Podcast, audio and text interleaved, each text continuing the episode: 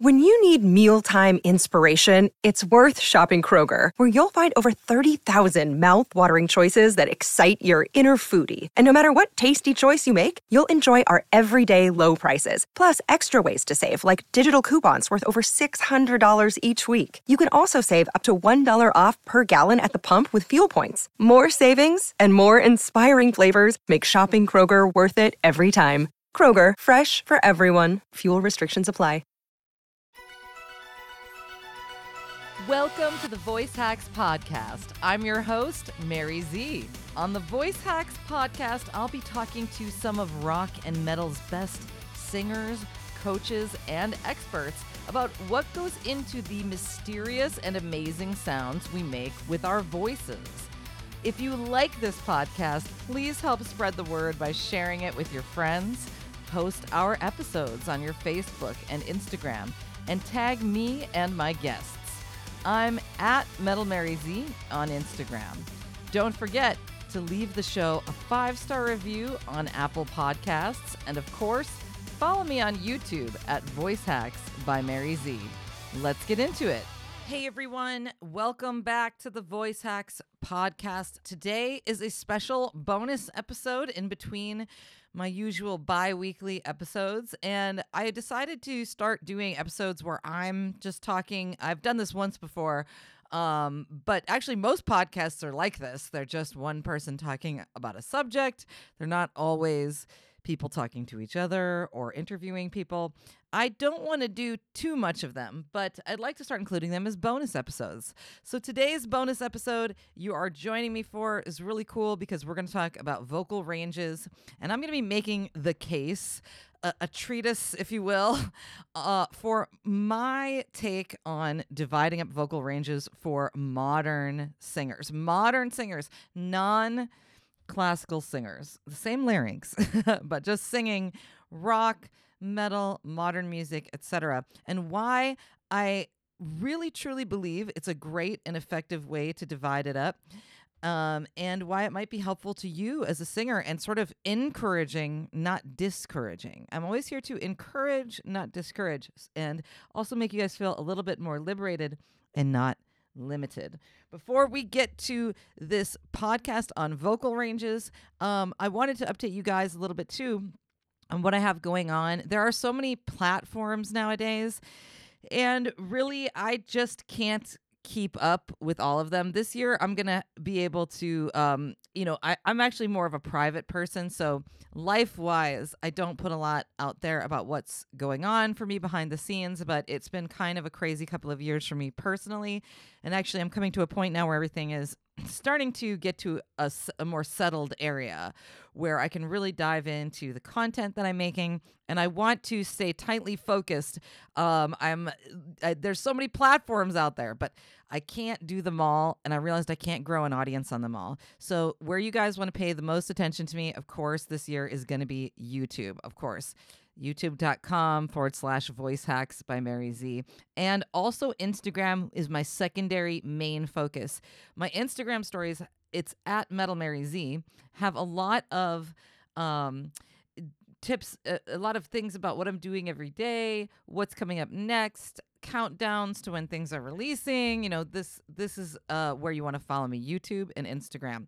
I do have TikTok, Twitter, Facebook, but these are all secondary to me, and will always re- receive sort of like the second focus. Uh, and I'm going to be really tightly streamlined. I actually have a Twitch. But I can already stream live on YouTube. So I kind of want to just stay tightly focused to my YouTube audience over there and join you guys over there on a regular basis.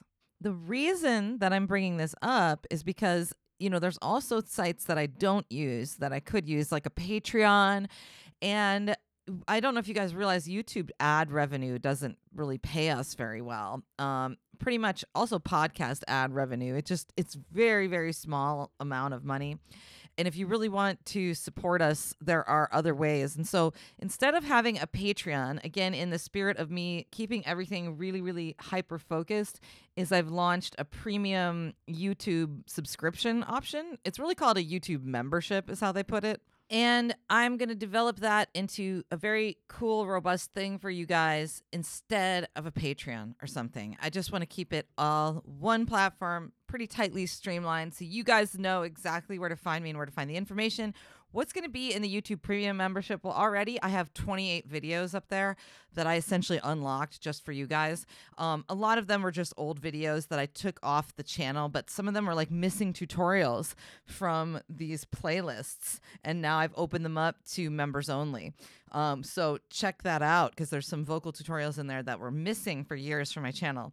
Uh, also, I've put up some interviews and things like that that I had taken down a long time ago if you want to check those out. But that's just to start. So, for example, today you'll find that if you're one of my YouTube members, you have access to this podcast a day early, a day before it goes live on the regular podcast streams. And I'm going to do even more things like that.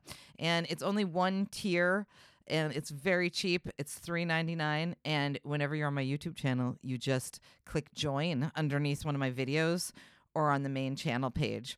Um, and that's really it. And uh, you'll see the members only content on there and the members only playlists. And um, I think you guys will like it. So we'll be having lots of more members only live streams over there and all kinds of things, tutorials, special tutorials for you guys. Um, so yeah, that's where we're at today. So let's get started on this podcast. This podcast episode was inspired by the video that I have out, like that that is talking about low female voices. Are you a contralto or are you a mezzo? In the vocal community, there is so much I don't know how to explain it, but emotion around the idea and concepts of vocal ranges. And I'd like to begin today by saying, okay, whether you're an experienced vocalist or even had a few lessons, or if you're a super experienced, knowledgeable vocal coach, pedagogue, I want you to stick with me in the spirit of an open mind. In the 20 years that I've been teaching, and yes, I want to make that really clear today as well. Uh, it's kind of hard to find my age anywhere on the internet. And for the longest time, I was really, really happy about that. And today I have decided I'm it's not actually working in my favor. I want you guys to know I turned 40 this year. So I've been teaching for 20 years and I finished my degree almost 20 years ago. so I just want you to realize that next year will be 20 years since I have graduated college on these subjects and I have studied them intensely ever since. And uh, I base many of my findings off treating like my vocal clients as a case study.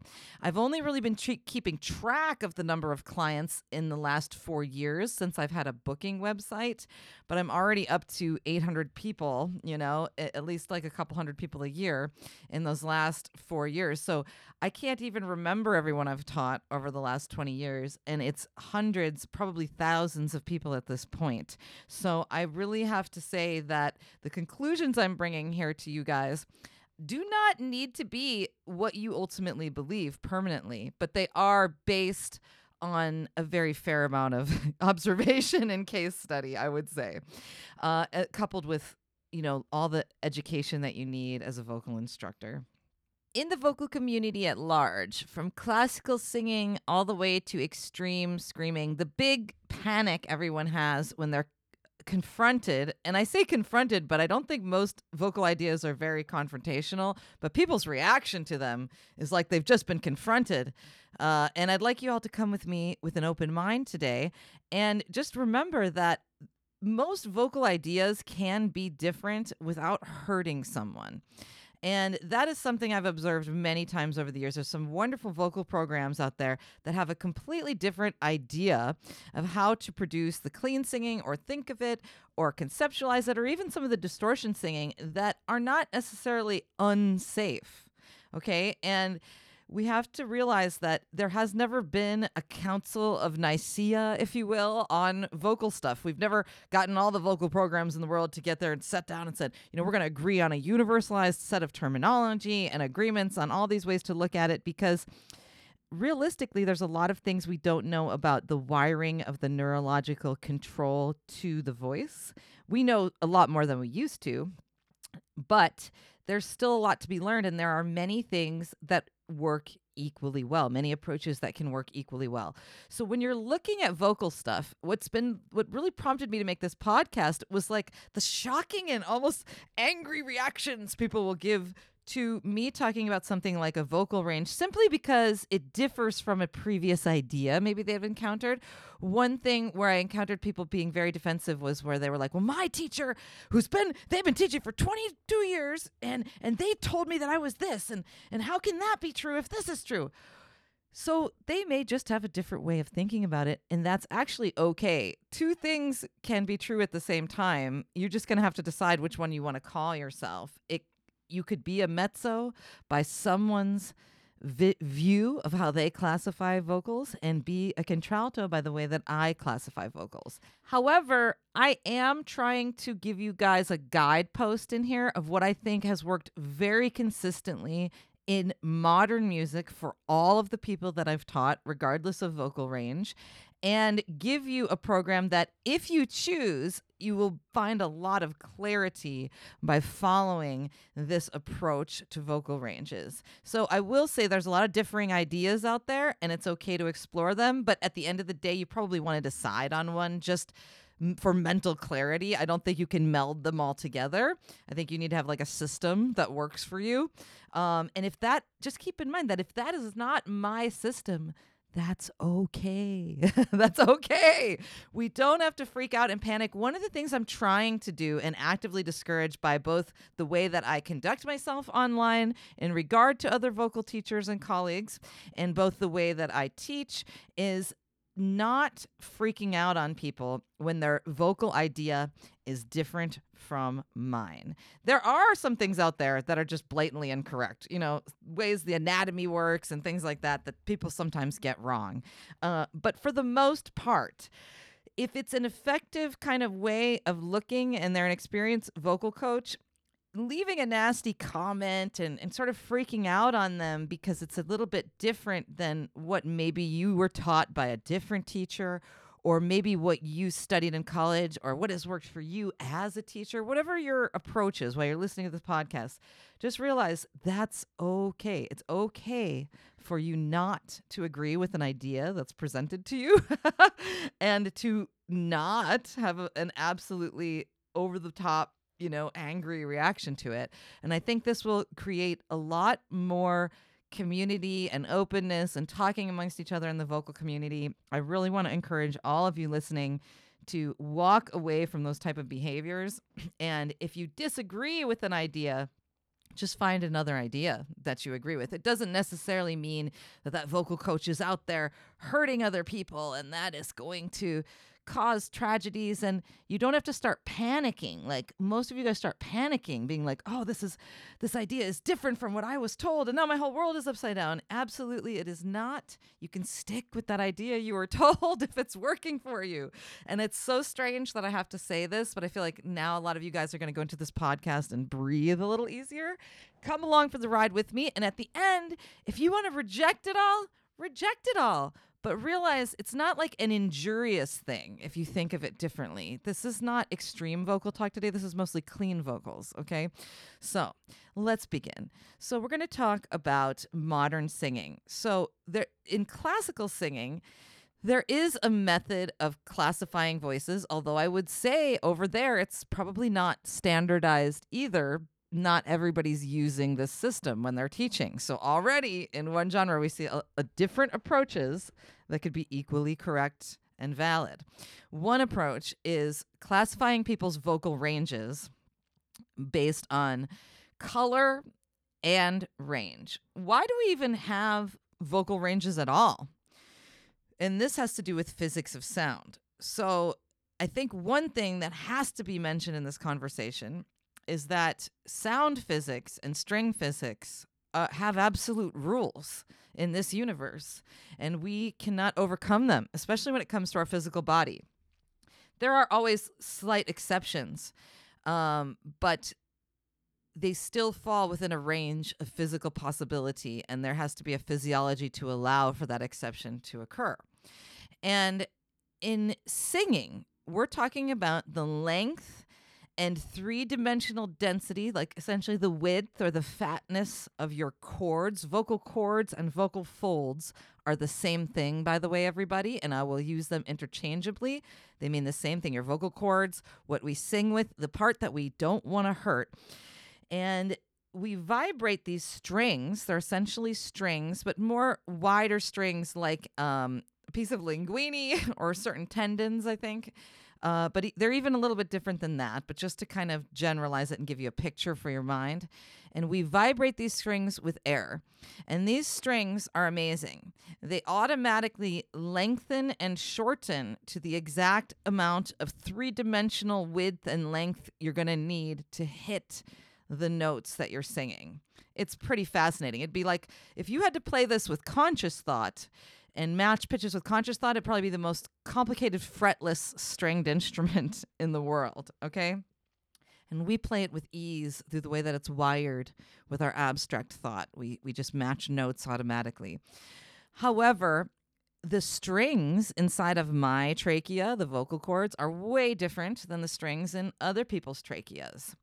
I would say, though, that in my experience of all these people that I've taught, most people's strings are within certain subsets of ranges. And I p- actually don't find a lot of exceptions to that. Most human beings fit the norm, not the exception. This is the other thing I get is, but, but, but, but, but, Dimash has a six octave range or whatever. Yes, he does.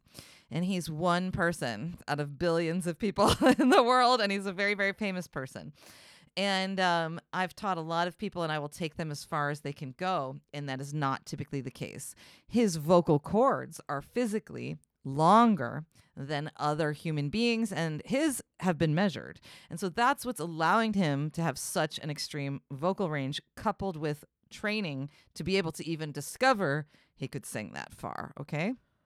I do not have a six octave Dimash vocal range, and neither do you, probably. Most of you probably never will, and that's very unlikely. And it's not to be discouraging, it's the same reason that most people aren't seven feet tall, okay? it's just there is an average that most human beings, while there is a variety within the average, most people do fit in with that broader circle of uh, average human ranges, you know? And yes, there will always be a physiological exception to any sort of body part or type. And yes, we can be very jealous of all those people. But unfortunately, the idea that you can extend your vocal range indefinitely is not true. Your strings, I mean, think back to those of you who don't have as much experience with stringed instruments or string physics. Uh, the the length and the width, width of your guitar strings or bass strings are going to be a lot different, and and the amount of notes that you can play and what those are are going to be different. So that's why a bass guitar is much longer than a regular guitar, and why the strings will have to vary in different levels of thickness across there, and it represents a different pitch range across those strings and slightly different timbres than a regular sized guitar. Your vocal cords or vocal folds are no exception. It will be the adult length and width, which, you know, changes from childhood to adulthood and changes differently whether we're male or female. And um, after we go through puberty and we get to be an adult, that's going to be where your voice, your length and width are determined at that point. They're finite. It is like a muscle they do have a finite maximum range of motion, but just like my legs or something, I probably don't have access to that maximum range of motion, even though I'm capable of it until I start doing a flexibility class or a yoga class. And then I would see a dramatic improvement in my range of motion. But eventually I would kind of hit a limit. Not everybody can be a contortionist, even though there are exceptions, right?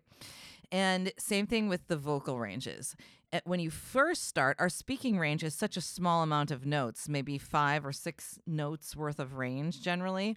We don't speak in a very wide pitch range. So when we first learn to sing, it really feels like our range is expanding and expanding. And it may feel that way for years. But you will get to a point where it no matter how hard you practice, it won't expand any further. By the way, everybody, I want to go back to that term I used early, timbre, because we're going to be using that a lot.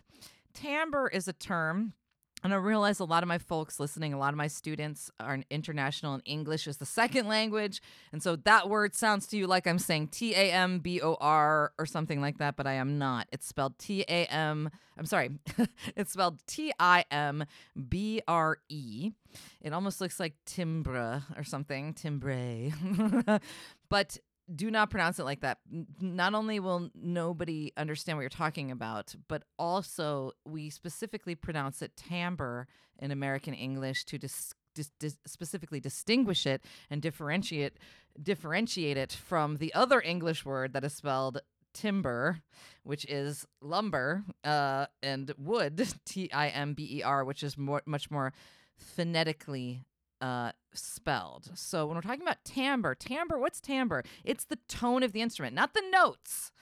So realize like the tone of someone's voice, the tone of the instrument. Many instruments and voices can be playing the same note or singing the same note in the same octave in the same part of the vocal range and they sound very different. How do you know the difference between uh, if they were all singing the same song, Celine Dion, Kelly Clarkson, and Ann Wilson, those are three sopranos in the same pitch vocal range. And you would probably be able to tell me who each one of them was, even them all singing the same song in the same key on the same note. That's timbre, the color of their voice. And this, in the classical world, going back to what I was saying earlier, they use a German method of classification, or at least one approach is, and it's called the Fach. Yes, that's the word F A C H system, Fach system. And um, you can look it up and find out all the fun stuff you want to about that. And it's a system of classifying voice type by pitch range and color and timbre. To me, I I appreciate the Fach system in one way because it helped me understand keys and ranges at first as a person with what I would call a contralto voice in both modern music and classical singing, if you couldn't already tell by how low it is where I'm speaking. But um and that was very liberating to me to realize, oh, I'm, I'm not a soprano, I'm a contralto, and that explains so, so much about what I should be singing and where I should be singing, and made things so much less frustrating for me. But now that I do modern singing, I feel like the Fach system is a little bit overly complicated for for most divisions, even classical. Um, and I would more straightforwardly just divide people on range and not so much on color of the voice. Because our passaggio breaks, if you will, where our voice kind of breaks and shifts uh, where we, the different muscle groups that we use to produce the sounds, or um, especially in modern music, we're going to get into the breaks and stuff. Um, it doesn't change where that break is because your voice is a little brighter or a little darker, unfortunately. If you have a soprano voice, even if it's a little darker tone, which is kind of uh, I've always thought maybe Whitney Houston was a dramatic soprano. We call that a dramatic voice when it's dark. I think Tarja Turunen has a pretty dark soprano voice. Um, I don't know if it, it, it's quite what we'd call dramatic, but I think it's pretty dramatic. It's pretty dark uh, for a high voice. And if we were to tell Tarja, okay, well, as a dramatic soprano, you can sing all this contralto repertoire, it would feel very uncomfortable for her, and the tones would never really sit right because she, even though she has a dark timbre, the note range of her voice, you know, relative to the pieces, a lot of our ranges overlap. We're going to talk about that in a minute. Um, it just wouldn't feel right to her, and the sounds would never be right, and it would be a bit of a frustrating experience. And so I've seen this before, where people calling themselves a, dr- a dramatic soprano are singing contralto repertoire in the key of a contralto, and I'm like, well, really, they're just a contralto, right? Unless they can hit some high notes that I'm not aware of. So I kind of feel like calling ourselves just anything, it might be fun, but it doesn't really help people that much um, to use timbre because no matter what your color is, if it's bright or dark in your voice, your tone, it's not going to change where those breaks are for you based on your overall pitch range. Your overall pitch range is going to be where it is and the breaks are going to be where they are. And that's based on the length and three dimensional density of your vocal cords and what pitches those particular strings will be able to sing. So, let's get further into it. So when we're in this, we're going to divide. Uh, I am going to divide this by gender, and um, again, I've had lots of trans folks as clients, and we just wait till they're transitioned quite a ways and feel like the vocal changes are done and, and again look at it look at it the same way so um, you know if you have a female voice uh, then we're going to divide you into four different ranges right so we're going to look at contralto which is going to be the lowest mezzo which is going to be medium low and it's also called mezzo soprano also you, you, when you guys see it it's written as mezzo but it's like pizza this is the way you pronounce it in Italian, mezzo. So just realize that's what it is, mezzo. It's called mezzo soprano sometimes. Really, that just means medium soprano. Um, but that is not literally a good way to think of it. So I would just think of it as medium low, actually, not medium high.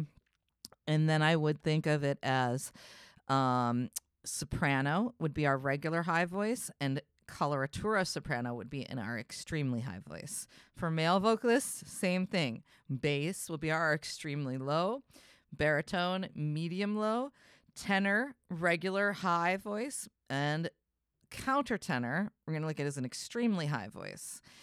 So, this is important to know because then you will have a good guide. I'm going to go through and kind of give some note guides as to where these ranges typically start and end for most people. And it may take you years, though. If you're first listening to this, you're likely going to get to your maximum low note first. Most of the time, when I'm training people, I can actually get them to sing what is their physically furthest lowest note on the first day. For some reason, it doesn't take as much training. It does take my guidance a little bit if they've never done it.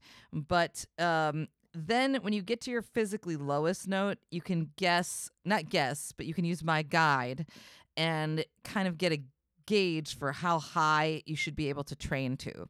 If you end up being an exception like a Mike Patton or a Dimash and have a very wide range, then awesome. I've never stopped anyone ever from going as far as they can go.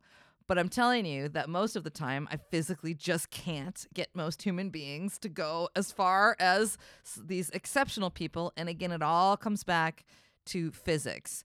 Um, someone could also be like an accountant and have a larynx that's capable of singing six, docs, six octaves and never know it. You know, you have to train and go to the limits to even find that out, you know.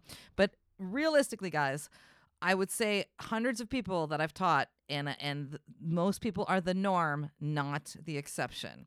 And this is not to be discouraging; it's to be encouraging. So you're not looking at the exception and wondering what's wrong with you. There's nothing wrong with you. Um, and it can take years, though, still to get out to the edge of what's the normal max capacity. So it's still not easy to max out your vocal capacity. So in in modern singing, um, we are subject specifically to the belt break. So this is a thing. There are passaggio and register breaks in classical singing, but in general, my epiglottis and the way I'm producing the sound uh, from the lowest note to the highest note is going to stay in the same, a very similar physical position. Yes, yes, pedagogues and voice teachers, there are some things that change, but not as dramatically as if I would say from classical to belting, which there is a very dramatic change in how I'm producing that sound as far as how my larynx is doing it. As the user, you can't actually feel any of that as the vocalist. Um, in your mind, they just seem like different singing styles, but many of the parts in our larynx that we use to produce the sounds, including your vocal cords, are numb to the touch. So there's that. So you're going to rely a lot on sound change, you know, when you're talking about the different styles of singing uh, versus how it feels sometimes. But for example, if I'm singing classical and I start down here. She, she, she, ah, she.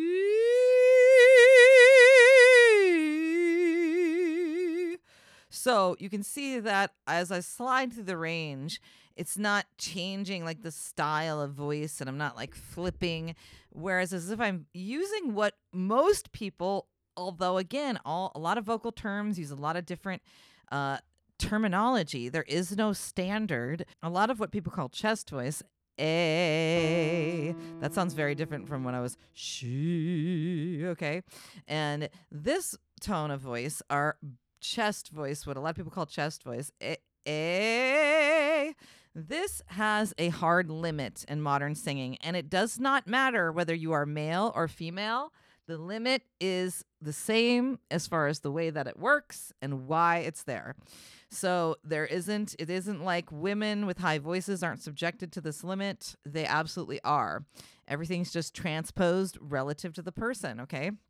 So, um, I prefer to not use the terms chest and head voice. I'm going to kind of use them to help you guys understand and kind of use some generalized vocal terms to translate into my world and my way of thinking of it. But I prefer to call our modern, if you will, non head voice, non classical, non falsetto way of singing. So, not this, she, ha, none of that, uh, or male falsetto, river, none of this.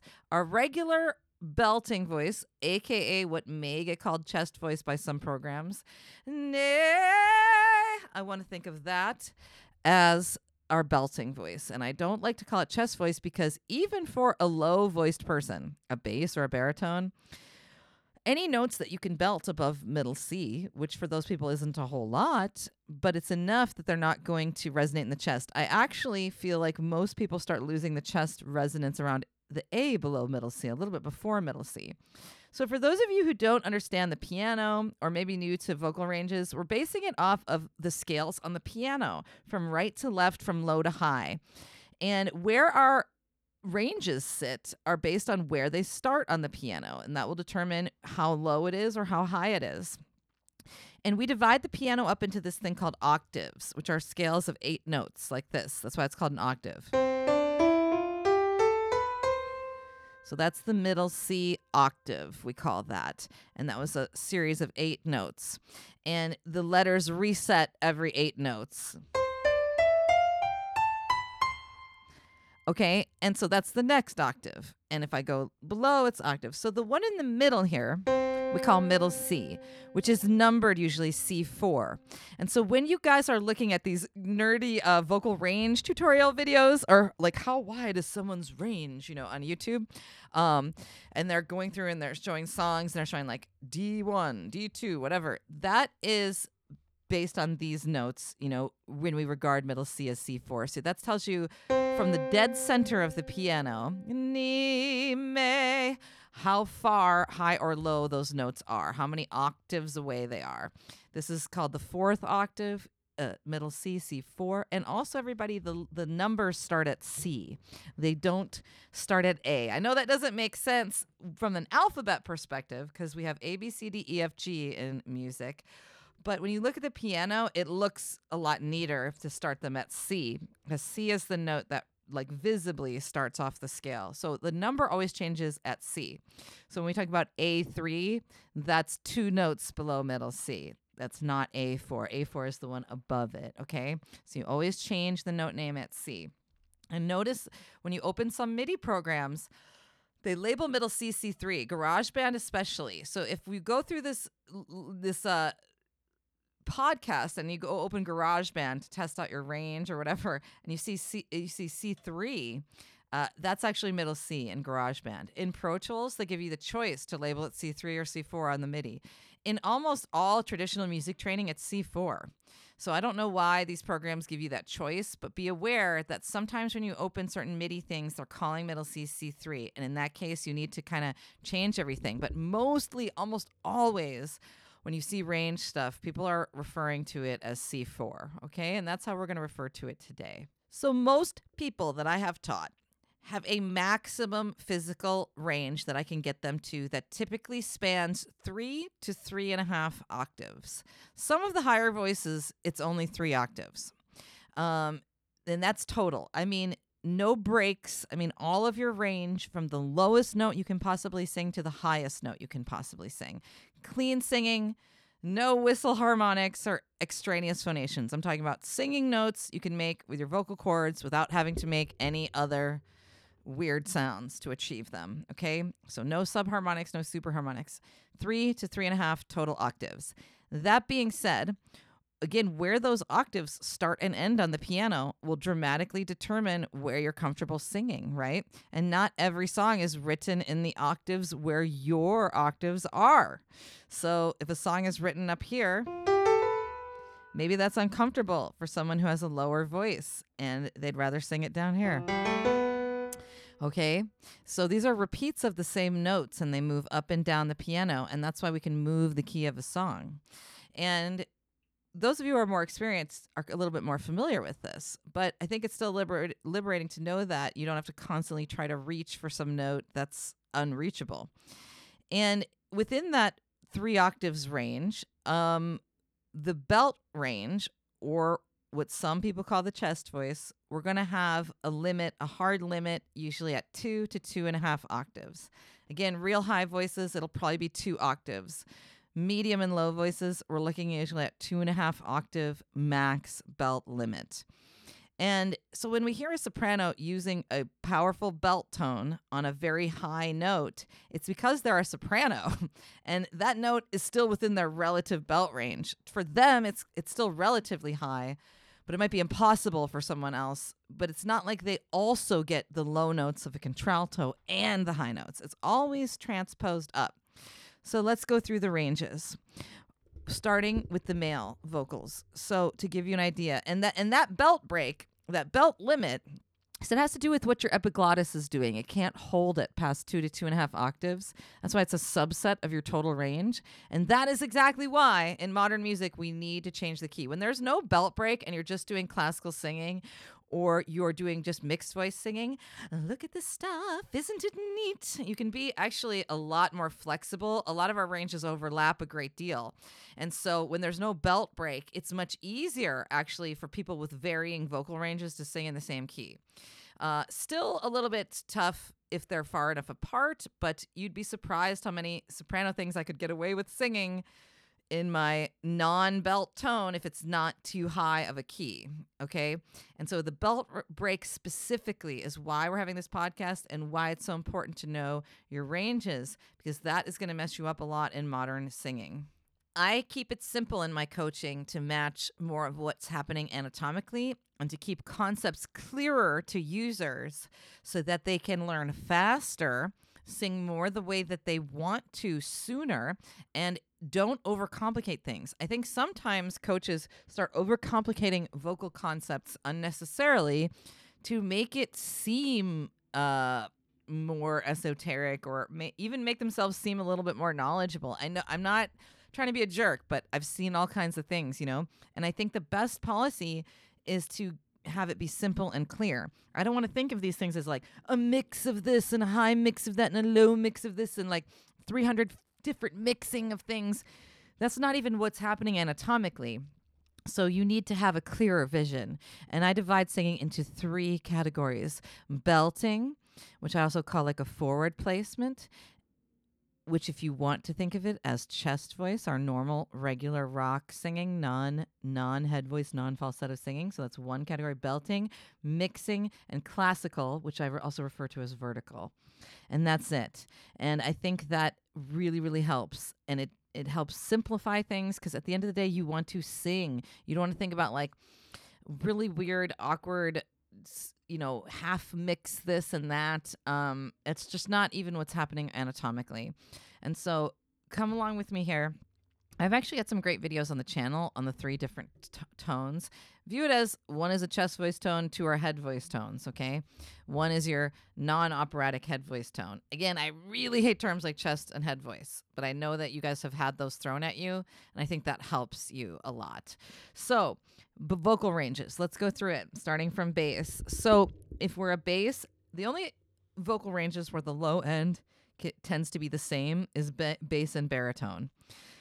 And this is because bass and baritone both have similar length vocal cords, but differing three dimensional density, width, and density. And the baritone can usually actually sing as long uh, or as low as a bass, but they can sing much higher usually. Um, so that is one exception where some of the physics kind of overlaps, and that would be the difference between a bass and a baritone.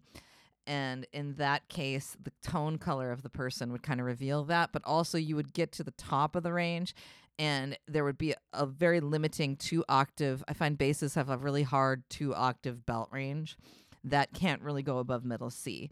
And baritones, because their cords are a little bit thinner, we can go up a little bit further. Um, so let's bass and baritone, typically max low is C2, D2. Down here. Okay, I can't sing that. um, occasionally I've had someone get to the B1. Very rare. Yes, there are exceptions. Guys, I'm saying this a lot. Yes, there are exceptions. Yes, there's exceptions. There's a guy on the Guinness book who can go lower. That's not going to be you. I'm so sorry, guys. But I want everybody to start thinking about normal voices and not exceptional voices. If I had observed over 20 years that, wow, all these people have like wildly exceptional voices and I can really take them down as far as they want to go, I wouldn't be making this, but that's not how physics works, okay? And so then, based on if they're singing down to these notes, then their belt register for like a baritone is usually two octaves above there, which is about middle C. That'd be the max you could probably train to. And a baritone, you can go actually probably all the way up to A4 from D2 to A4. Um, however, I there is a small subset of baritones because baritone is a very specific set of vocal cords where they hit this sort of jackpot between length and width. And if you are going to have a wider vocal range, it would probably be a baritone person and it, and actually I think Devin Townsend is one of these people who has a, a four octave singing range.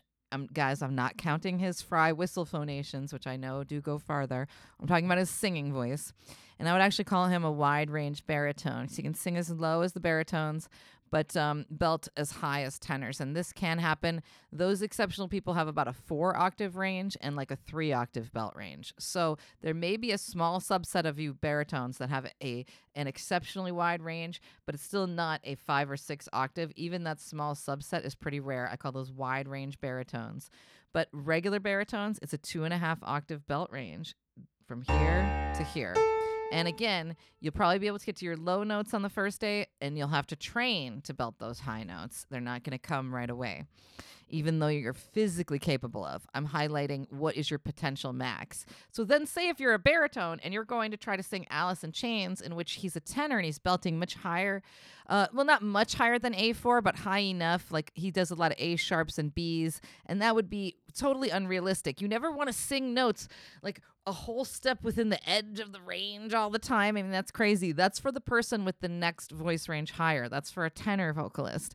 And you, as the baritone, would lower the key of the Alice in Chains to put that in the same relative location to you, to where it's medium high for you uh, and not out of range for you. Okay, this is where we're getting into now. Why do we need to know the key? And that's why. Why do we need to know our range?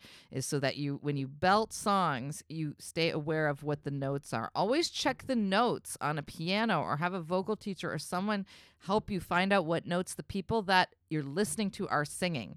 The color of their voice, whether it's bright or dark, will deceive you. If they have grit on it, it's going to seem lower, even if it's an incredibly high voice. And without perfect pitch, which means knowing the note name as you hear it, when someone goes, What's this note? You tell me that it's an A, which only one in 10,000 people have that. That's not most of us. So, most of us are going to be deceived by relative tone and timbre when we listen to people casually. And you might think, oh, this guy's a low voice, and I am just, no matter how much I try, I'm not hitting these notes. But actually, when I go to the piano, that is way higher key. And it's the timbre of the guy's voice that's deceiving me. It's actually really high. Maybe you shouldn't have been singing up there at all. We should have lowered the key from the beginning. It wasn't a song meant for you to begin with. So realize, check the notes. Don't let yourself be deceived and move that key. Now, tenors, tenor and contralto, actually, tenor male and contralto female are going to be identical pretty much. And um, this is just because they overlap. They have different string physics that makes it. My cords are not long. Women's cords do not really lengthen at puberty. A little bit, a very small amount to give us like an adult sound. But if some women, not at all, really, because uh, all the women you hear in cartoon voices, Bart Simpson, Bobby Hill, you know, all these people are are female voice actors. Most child like acting. It's not an actual child. And so some women, their cords don't lengthen very much at all, and they sound pretty childlike into adulthood with a high voice. It depends on the person. And um, but even me with my low voice, it actually didn't change that much. My cords didn't lengthen that much. In men, a tenor is going to have long cords, but they'll be a little bit thinner or a little less dense. In women, it's going to be contralto. They're going to be very, very dense cords, but at a, at a shorter women's length of cords. So tenor and contralto are, are essentially the same vocal range, break range, and everything, but they do have like different sounds depending on who it's coming out of. But tenor and contralto, we're going to max out around G3. I'm sorry, G2. No. Okay. So that's where we're going to max out about. And so it's usually G2, A2. Sometimes I can hear a tenor get out an F or like occasionally an E. So I, but really, like, our vocal ranges can vary by like a whole step or a half step on any given day. I would say a G2 is a very good, like, that's as low as you can sing. If you can sing to A2 or G2, we're going to think of you as tenor or contralto, regardless of timbre. Okay. And again, your tone could be dark, your tone could be bright, but if you can't sing any lower than that, you're not a baritone. You know, you're going to think of yourself as a tenor because that's where your belt breaks are going to be. It's going to be beholden to the physics. And we notice G2 and A2, that's only a fifth, only five notes higher than our bass baritone limit. And if we all have the same amount of octaves in our range, that means a lot of our ranges overlap. They're only a fifth apart. And that makes a huge difference for the belt range, though. Our belt range, I mean, our breaks are pretty hard in the belt range, especially on the high end. So it's like, I feel like that fifth matters a lot. But realize you can sing a song by a baritone and be a tenor if it's written. I think a good example would be like Killswitch Engage, right? And the melodies are all between like C and G above middle C. Seek me, call me, you know tenor can sing that, baritone can sing that. It's high for a baritone, but those guys have been baritones mostly who've sang it, and it's still with well within their doable range. And it's um, women can sing that, sopranos can sing that.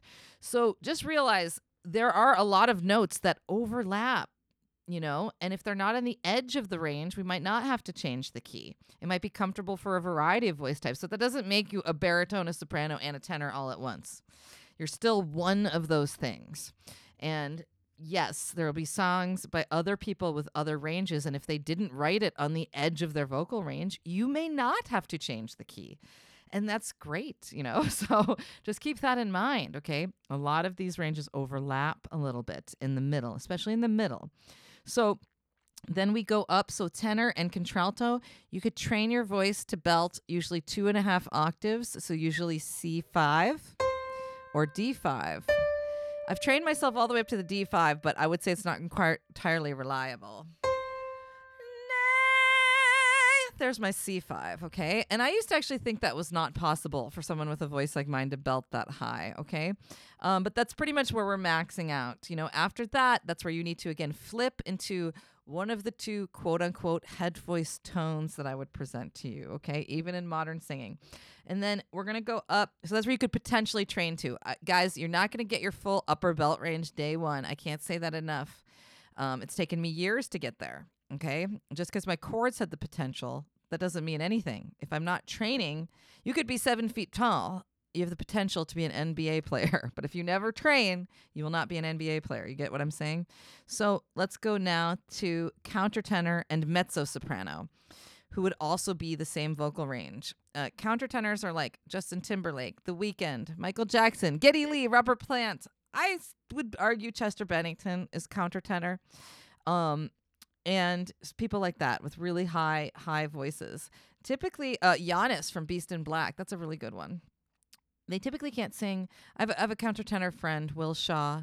He's really great. He's amazing singer, uh, power metal singer. And I was singing a C3 at a concert in a show nah, which is very easy for me being a contralto. It's not, it's like a fourth or fifth away from my lowest note. So for me, that's a very easy within the performable range. But he, as a countertenor, he was like, I tried to sing along with you and I, I couldn't sing that note on the bottom. Now, granted, I can't sing anywhere near as high as he can because, again, it's all shifted, right? So uh, this, I find countertenors and mezzo sopranos have an identical vocal range as well, and they usually ends around C3 or D3. Da da, and then they can um, usually belt about uh, two and a half octaves above that. I would say most countertenors actually tend not to belt all the way. Um, they'll tend to actually start flipping into the falsetto sooner just because they t- tend to kind of do that in rock and metal. Uh, women will tend to belt more all the way up.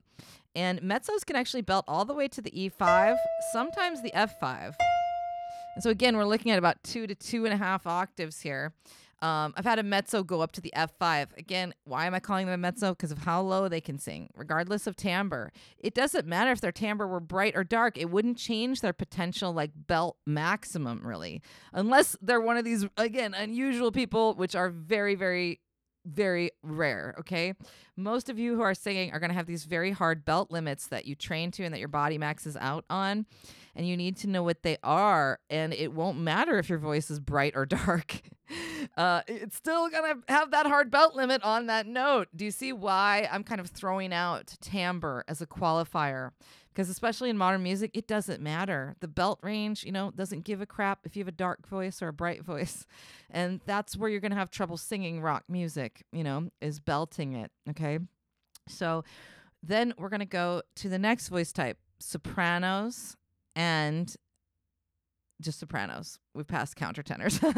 Regular sopranos, which most women are sopranos, folks, okay? Uh very small percentage is mezzos and then an even teenier percentage is people like me contraltos. Very rare. So most of you will probably have a high voice, not a low voice. Even if it has a dark timbre, use the range. I can't tell you how many women are like, I have a really low voice. And yeah, their timbre sounds a little dark in their talking voice, but they didn't ever get lessons or realize they could sing higher. And they mistook, again, the dark timbre of their speaking voice for the pitch of their speaking voice. Their speaking voice is actually much higher pitched than mine, but it has a nice dark tone to it. And then we got to sing it. I show them, oh, no, you're actually not only are you not even a contralto, you're a soprano, like much higher. Some sopranos can't sing below middle C. And I would say that's like our coloratura soprano, the extremely high voice type. Coloraturas are like our Ariana Grande's, really high voice type that can sing all the whistle tones. So then their three octaves are going to start at middle C. And they may never even sing low enough to ever feel a note resonate in their chest, hence why I hate calling it chest voice. So it's going to be crazy. Now, super high soprano voices um, and regular soprano voices, you're going to max out your belt at around G5. Regular sopranos, you might find that you can sing a little bit below middle C to G3. Right there. Okay? Super high sopranos, you might not be able to sing below middle C. Very normal. Mo- much soprano classical repertoire doesn't ever go below middle C. And I find that a lot of sopranos can't get to that G unless we're belting. So it's going to end somewhere between this G and this C, or low end. And if that's the case, and you can't really get any lower than this G, you're not a mezzo, you're a soprano for sure.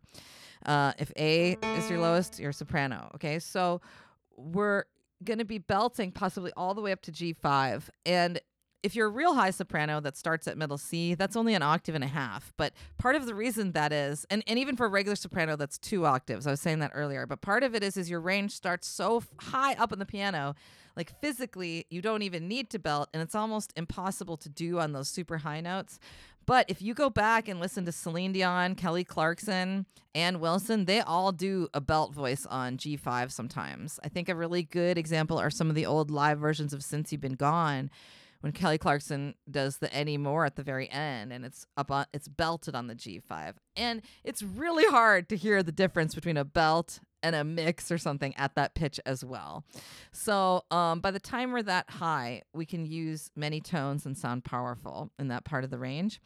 Um, but yeah, it is possible because, and you think, wow, that's insane belting to a G5. Sure, for someone like me whose range starts on G2, that's not possible at all. But for someone whose range starts on G3, that's two octaves. So that makes sense. And it's because they have a high voice. They're not getting the lows of the alto and the highs of the soprano, it is transposed. And then this is why if you're a contralto like me, you don't want to be trying to belt a bunch of Ann Wilson Heart, soprano vocalist, or even someone like Maria Brink from In This Moment, who's a soprano in the original key. You're going to need to dr- drastically lower a song like The Fighter or something if you want to do it in the same tones. You know, if it's an all belted song, you need to change the key. Now, if it's not belted, even if you're contralto, you might be able to do some of it in the same key because when you're not subject to that belt break, uh, it the, the range doesn't matter as much, right? So, for example, Evanescence would be in, a good example where I could probably do in my what I call mixed voice, what some of you guys might view as one of the two types of head voice that I do. How can you see? You know, it might not even be the right key where I'm doing it, but the point is, is I can do it. You know, if I'm not belting, but if I have to belt that, that's gonna be way too high for me. Um, and as soon as she goes into more of the belty parts of the song, it's kind of difficult for me. And overall, I'm gonna probably ra- lower the key of that song to reflect the belt breaks of a lower voice. Okay.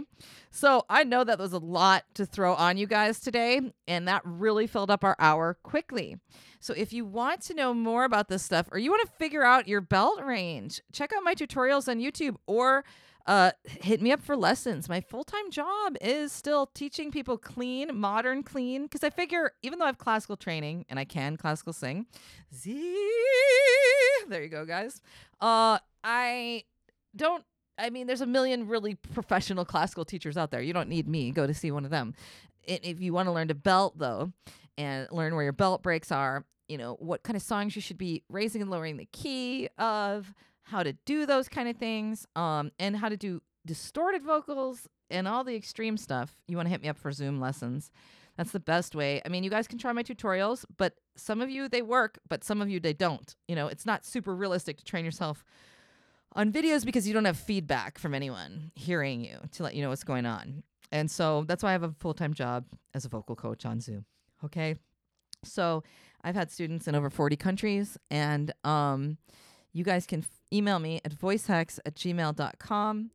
Check out my premium YouTube subscription for more. And that has been sort of my argument for vocal ranges. So realize this, guys. Do you see what I'm saying? You're not going to get hurt if you open your mind to what I'm saying even if what I said changes where your voice type is. But I'm going to challenge you one further and say, okay, so say someone told you you're a mezzo and I just told you you're a contralto and you're getting all upset. Instead of getting all upset, again, you don't have to listen to me. You could throw it out, just ignore what I said and go back to doing whatever you were doing. I'm not there to police you. It's a free country, free world, really. Uh, you guys can do whatever you want.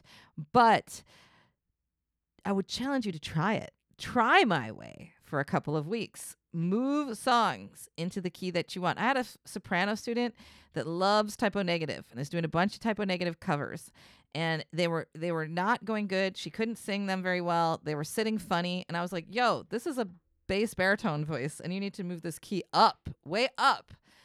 And then she was like, Oh my God, it's so liberating. I can sing whatever I want. Everything sounds so good. I can finally sing so- the songs I want and have them sound the way I want. That's why I do this for you guys, okay?